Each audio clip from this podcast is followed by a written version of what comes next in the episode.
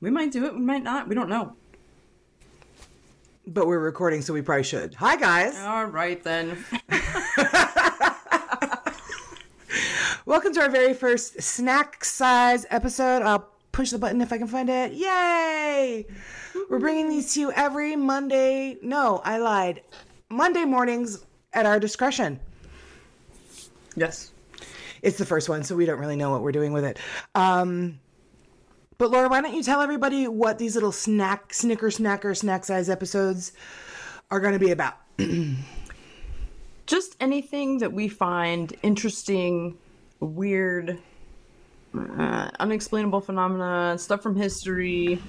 Um, there's so many good stories out there about, especially history. I love all the just the Oh, weird yeah. ass true shit that's actually happened. Yeah, um, for sure. and tr- that you know we don't cover in the show because it's not um, paranormal in nature, but they're still just fun stories to tell and something interesting to hear about. So Yeah, and we, thought love weird. these out there. Yeah, we love weird, so we're bringing them to you. Laura's going to kick off this series with her weird story. Um, and uh, yeah, it's coming to you Monday mornings. Uh, but we are recording this on a Friday night, so I'm knocking one back. Um, depending on the weekend I had, I might be drinking wine on a Monday morning, but not. Don't tell. Don't shh, don't tell anybody. Um, It's a secret. It's a secret. Uh, un secreto. Um, sorry, we were just in Miami.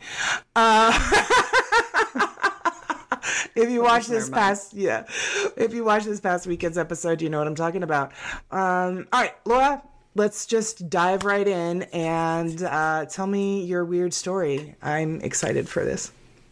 Okay, so my weird story um, comes from the annals of history. okay, those are the where the best history is kept in the annals. I mean, where else are you gonna find the good stuff? Um, don't be afraid. you might like it. Is there a safe so- word? so, uh, I'm going to talk about the Great Whiskey Fire of Dublin that occurred in 1875. This doesn't sound like a great story. I mean, Dublin whiskey, what could go wrong? Fire? Fire? Yeah, okay. Now I'm nervous. Right. So, uh, my sources are rareirishstuff.com and irishtimes.com. okay. All right. All right. WeirdIrishAnnals.com. All right. don't look that up. At least don't use your work computer. No, if you don't. do. Don't do it. Don't look that up on your work computer. All right, go. I'm sorry. I mean, I'm not saying I did it, but You missed one letter and it's downhill from there. All right. So the Great Whiskey Fire of 1875 um, was when 5,000 barrels of whiskey ignited and flowed through the streets of central Dublin, killing 13 people on Friday, June 18th. They ignited so they were like on fire through the streets. Oh my god. Yes.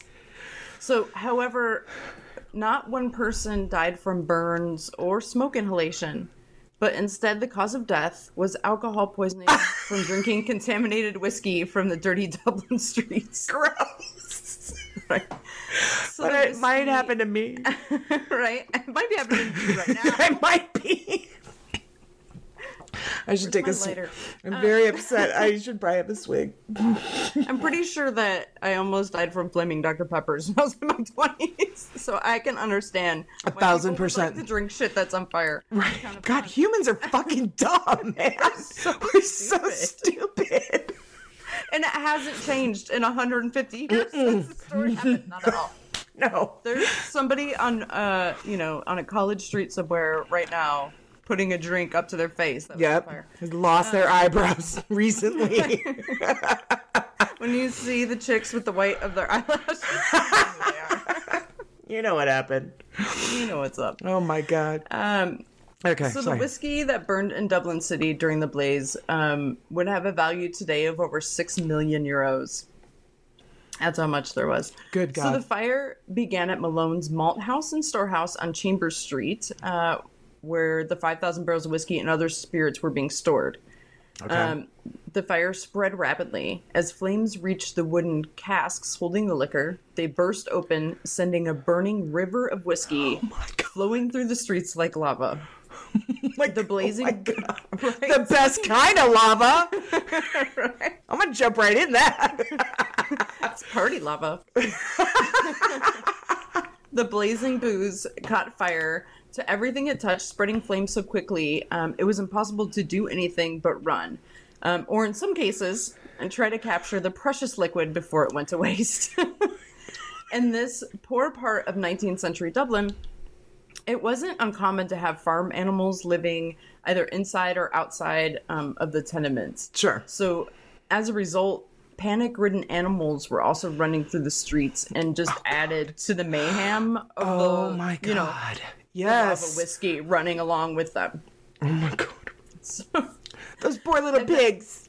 right. Eventually, the Dublin Fire Brigade, Brigade arrived under the leadership of Captain James Robert Ingram, who had been a fire officer in New York.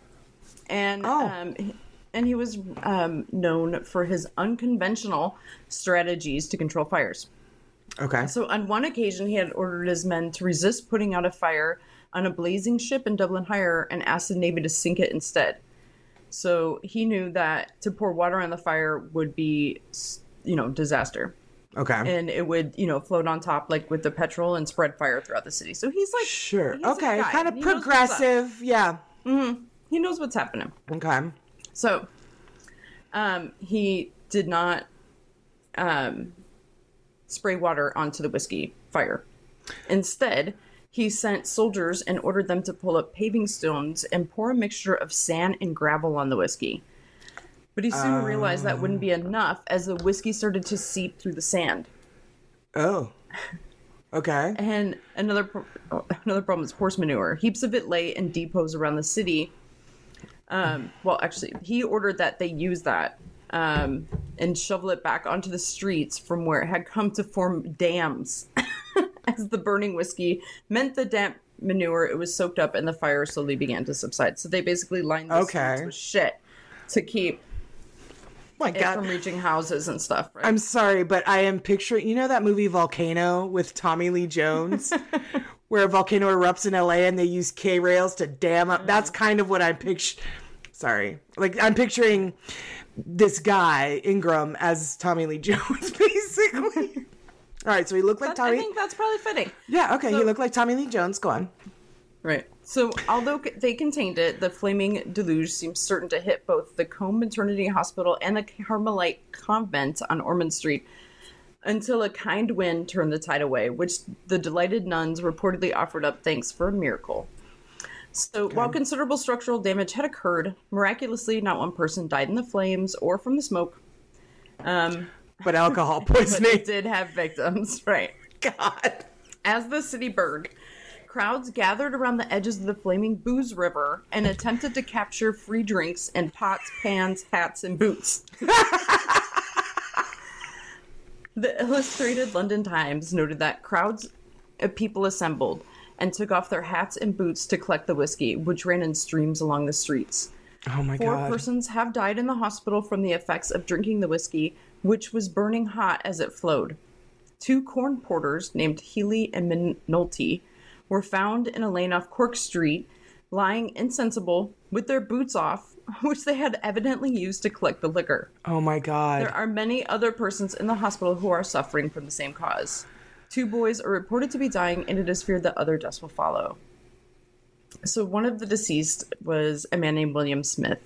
So, on that day, William met his neighbor, John McCrean, at the corner of Bow Street in Dublin's north inner city. Um, and word had spread that there was a huge fire.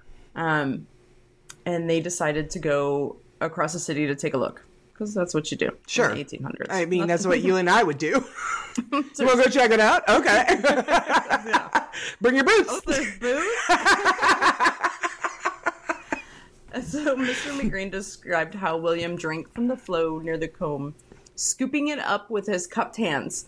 He drank a great deal. What I drank was out of a jug. Nearly everybody was drinking it. My God. So William suddenly fell down and became insensible.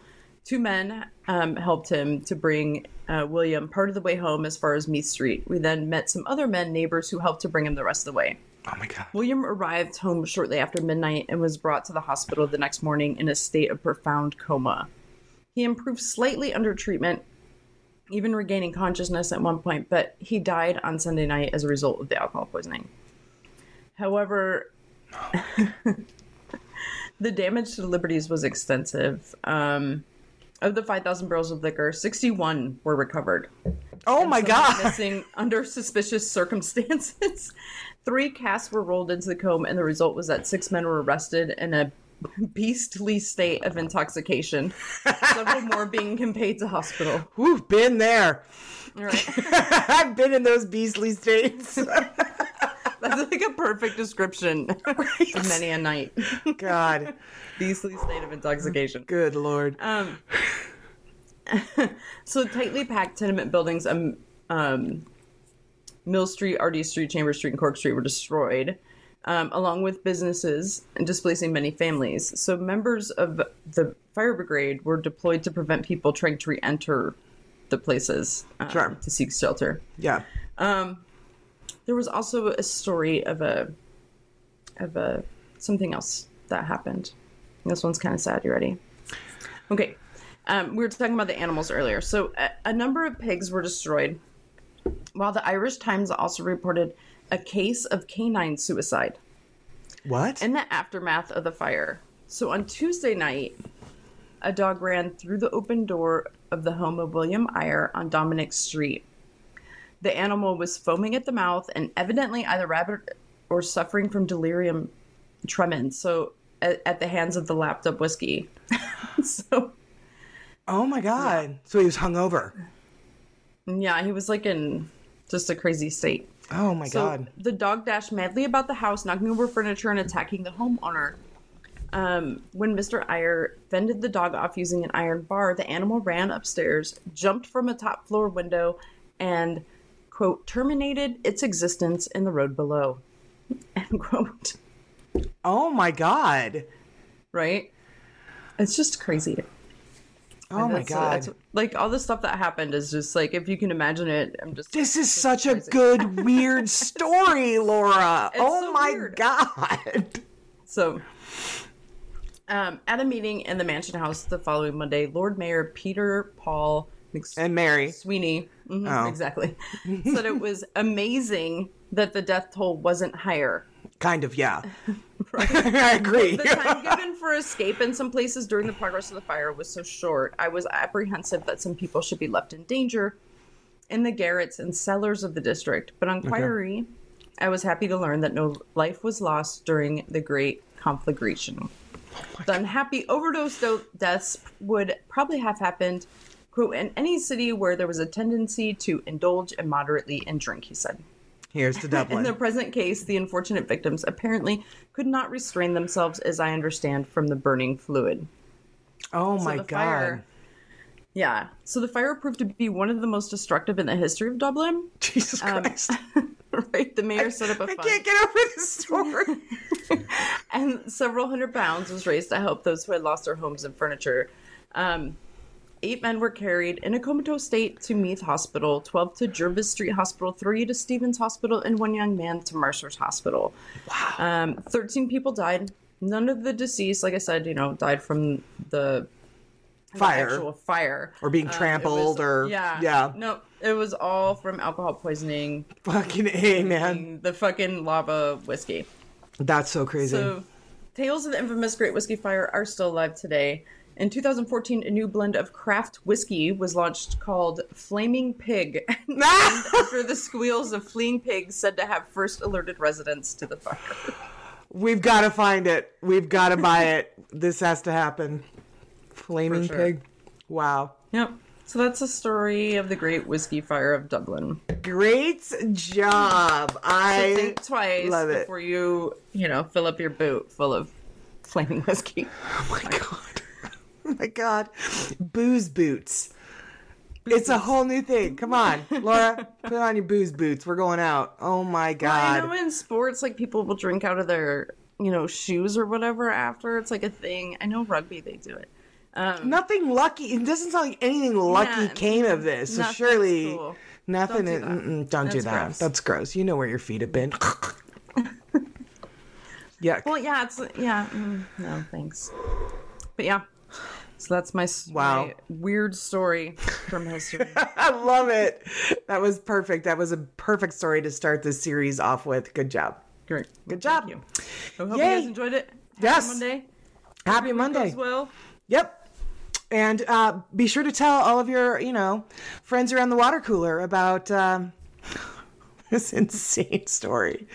It was the best. Great job, Laura. We will see you guys next time.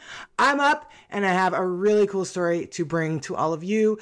But honestly, you know what? Laura set the bar high. Mine's not as cool as this one, but uh, it is pretty it's it's a it's a head scratcher.